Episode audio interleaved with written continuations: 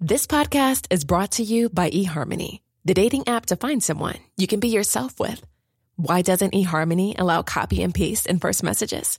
Because you are unique, and your conversations should reflect that. eHarmony wants you to find someone who will get you. How are you going to know who gets you? If people send you the same generic conversation starters they message everyone else. Conversations that actually help you get to know each other. Imagine that. Get who gets you on eHarmony. Sign up today.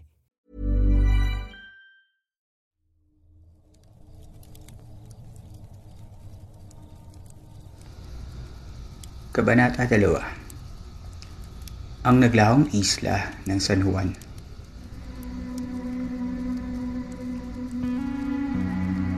Ito ang mga kwentong bumuo ng ating nakaraan. Mga kwentong unang narinig sa mga liblib na lugar o sa mga pinakatagong bulong-bulungan. Kada linggo ay pag-uusapan natin ang mga kwentong kababalaghan at misteryo na umalo sa kultura, kasaysayan at kamalayan nating mga Pilipino. Magandang gabi, ako si Earl at ito ang Philippine Campfire Stories. Ang Pilipinas ay binubuo ng 7,641 isla na nahahati sa mga malalaking pulo na tinatawag nating Luzon, Visayas at Mindanao. Marami rin tayong malalaking pulo gaya ng Negros at Samar. Pero narinig nyo na ba ang isang isla na tinatawag na San Juan? Hindi ito yung isang syudad sa Maynila o kahit yung isang bayan sa Batangas. Ang San Juan na tinutukoy ko ay sumulpot sa mga mapa ng Pilipinas noong ikalabing anim na siglo at nakaposisyon ito sa hilagang silangan malapit sa Mindanao. Kung hahanapin mo sa internet ang mga katagang Lost Island of St. John o Atlantis of the Philippines, lalabas sa mga antigong mapa na nagpapatunay na ito nga ay nahagip ng mga kartograpo noong unang panahon ng mga mananakop. Ngunit, nasa na nga ba ang isla ng San Juan? Sino ang mga nakatira dito? At higit sa lahat, anong hiwaga ang nangyari at naglaho ang isla?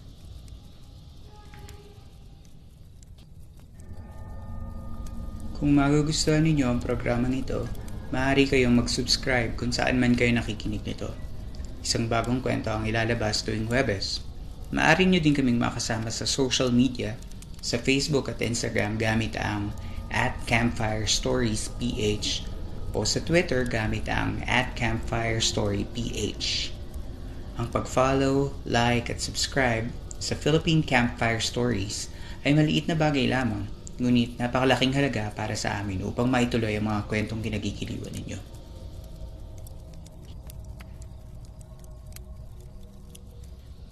Para makuha natin ang liwanag sa misteryong ito, kailangan nating maglakbay pabalik sa taong 1537.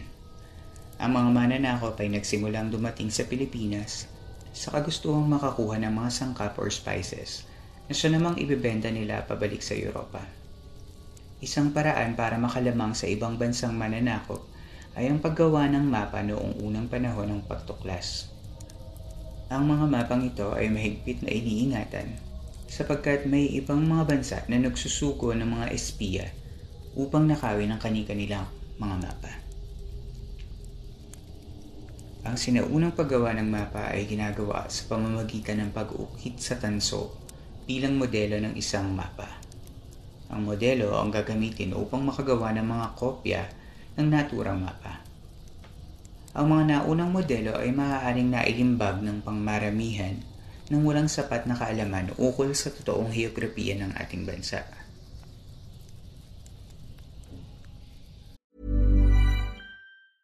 If you thought the only way to get a more defined jawline with natural looking results was through surgery, think again. Juvederm Volux XC is a non surgical injectable gel filler that improves moderate to severe loss of jawline definition and can help you achieve natural looking results with little downtime. Even better, this improved definition lasts up to one year with optimal treatment. No maintenance required. Improve jawline definition for a smooth, sculpted look with Juvederm Volux XC. For important safety information and to find a licensed specialist, visit juvederm.com. That's J U V E D E R M.com. Not for people with severe allergic reactions, allergies to lidocaine, or the proteins used in Juvederm. Common side effects include injection site redness, swelling, pain, tenderness, firmness, lumps, bumps, bruising, discoloration, or itching. There's a risk of unintentional injection into a blood vessel, which can cause vision abnormalities, blindness, stroke, temporary scabs, or scarring. Talk to a licensed specialist to find out if it's right for you. There's never been a faster or easier way to start your weight loss journey than with PlushCare.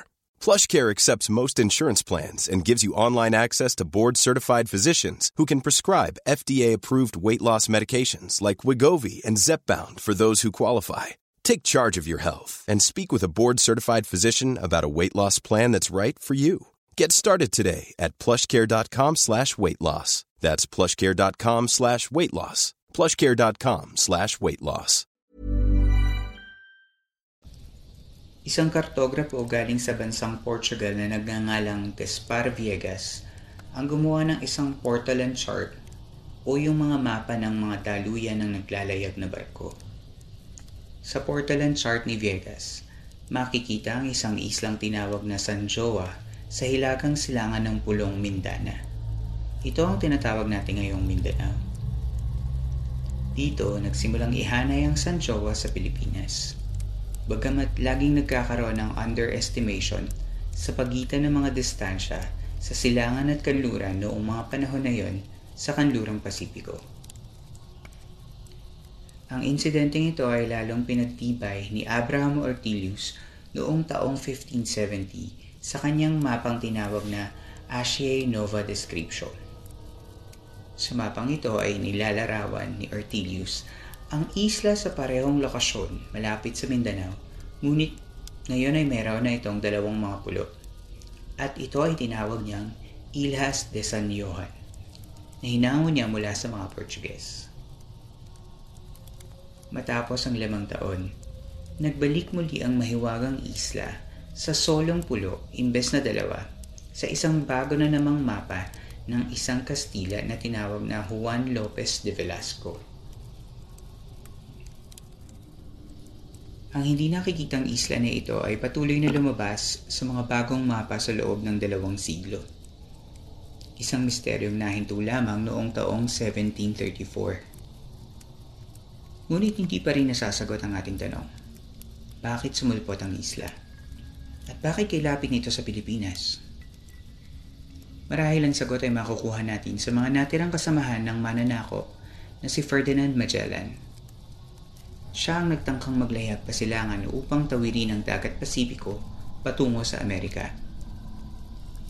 Habang binabaybay nila ang karagatan ay nakita nila ang mga isla ng Carolinas na binansagan nilang San Juan. May isa pang tala mula sa isang piloto galing Genoa na noong naglalakbay sila ay pumihit ang barko tungong hilagang silangan. Dito nakita nila ang dalawang mas maliit na mga pulo na sinasabing ang San Juan. Sa kadahilanang hindi nila makuha ang tamang hangin tulong sa paglalayag papunta sa Amerika, inutos ng kapitan na si Gonzalo Gomez de Espinosa na bagtasin ang daan pamulukas o tinatawag na Island of Spice. Sa kasamang palad ay sinalubong ang grupo ni Espinosa ng tatlong daang sundalong Portuges at binihag sila ng mga maraming taon. Taong 1525, ipinarating ni Kapitan Espinosa sa nooy hari ng Espanya sa pamamagitan ng isang liham na ang lahat ng kanilang gamit paglalayag ay kinuha ng mga Portuges. Ito ang dahilan kung bakit ang mga natuklasan ng mga Kastilang maglalayag kasama na ang isla ng San Juan ay nakita sa mga mapa ng mga Portuguese noong panahon na iyon. Ngunit alin sa mga isla sa Carolinas nga ba ang sinasabi nilang San Juan? Kung susubukan nating bumalik sa daang tinahak ng barko nila Espinosa, dalawa ang magiging posibleng San Juan. Ang Sonsorol Islands at ang Palau. Kung ang batayan ay ang lokasyon at bilang ng mga pulo, gaya ng sinabi ng piloto mula sa Genoa, ang Sonsorol ay maaaring ang isla ng San Juan. Sa ikalawang tanong na kung bakit ang lapit ng depiksyon ng San Juan sa Pilipinas, maaaring sinubukan ng mga kartograpo noong ikalabing anim na siglo na itama ang pagkakamali ng mga naunang gumawa ng mapa ng mundo. Gaya ng pagkakamali ng Italianong kartograpo na si Giacomo Gastaldi noong 1561. Naikabit ni Gastaldi ang Samar sa mga pulo ng San Lazaro na ngayon mas kilalang Marianas Island. Isa pang dahilan kung bakit naitidikit ang isla ng San Juan sa Pilipinas ay dahil katunog ng dati nitong pangalan na San Joa ang isang totoong islang malapit sa Mindanao na tinatawag nating isla ng Siargao.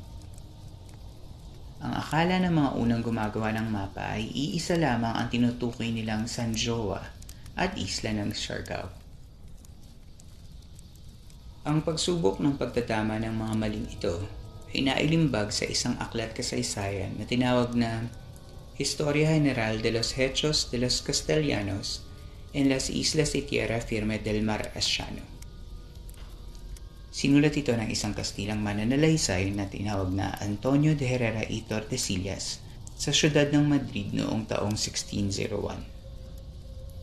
Mas lumawak ang narating ng maling mapa nang mailimbag muli ang aklat kasaysayan ni Tordesillas sa Amsterdam noong 1622. Mistulang tulak ng kapalaran nang nailabas ang isang cartographic game ng isang Italianong kartograpo na si Antonio Lucchini noong taong 1665. Ang laro ay may maliliit na mga parisukat kung saan tataya ang mga manlalaro hanggang makarating sa Venice, kung saan natatapos ang laro.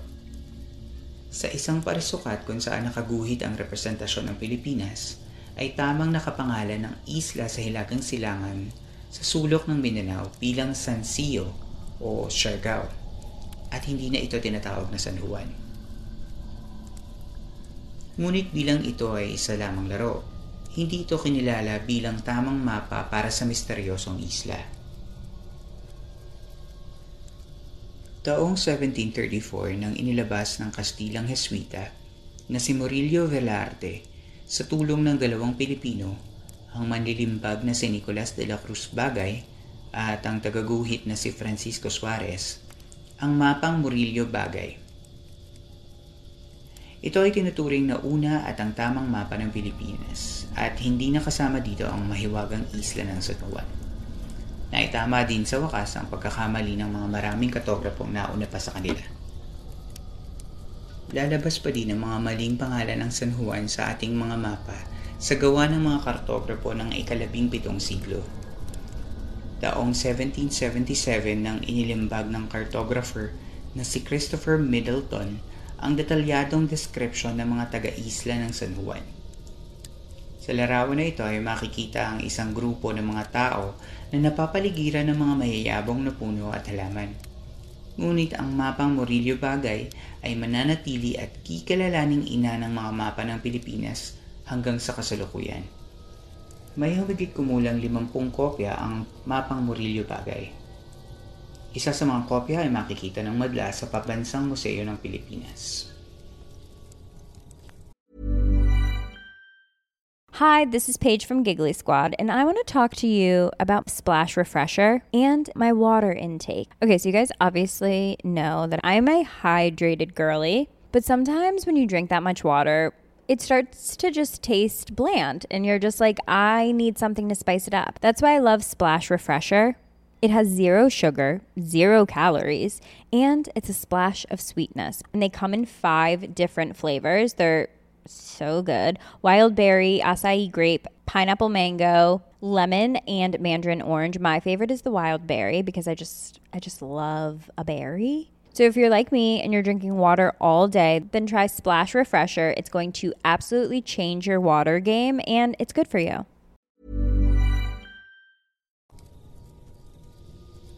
Hindi man siguro kasing hiwaga ng paglalaho ng Atlantis ang paglaho ng isla ng San Juan sa mga mapa ng Pilipinas. Ay makikita pa rin natin ang yaman ng kasaysayan na pinagdaanan ng ating bansa. Sa kamay man ito ng mga mananakop ng nagdaang siglo, ito ay mananatiling bahagi ng kulay at madalas ay mapaglarong isip nating mga Pilipino. Inyo pong nasa baybayan ang Philippine Campfire Stories. Kung naibigan ninyo ang kwentong hatid ko sa inyo, i-follow, i-like, at i-share ninyo ang aming social media accounts. Maliit na bagay lamang ngunit malaking tulong ito para sa programa ito. Salamat at hanggang sa susunod nating kwentuhan. Magandang gabi.